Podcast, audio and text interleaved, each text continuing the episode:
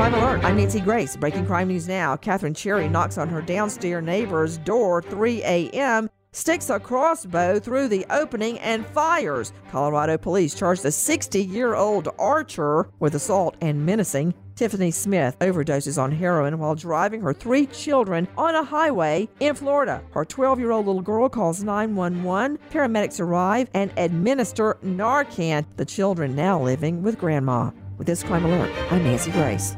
Imagine I only gave you part of a news story. It'd be pretty hard to follow. That's what it may be like relying on monitoring your credit to help protect your identity. You could miss part of the story. Good thing there's Lifelock. Lifelock uses proprietary technology to alert you to a wide range of identity threats. No one can prevent all identity theft or monitor all transactions at all businesses, but Lifelock can help you see threats to your identity that you may miss on your own. Join now and get an extra 10% off your first year. Call 1-800-LifeLock or go to lifelock.com. Use promo code NEWS to save an extra 10% off.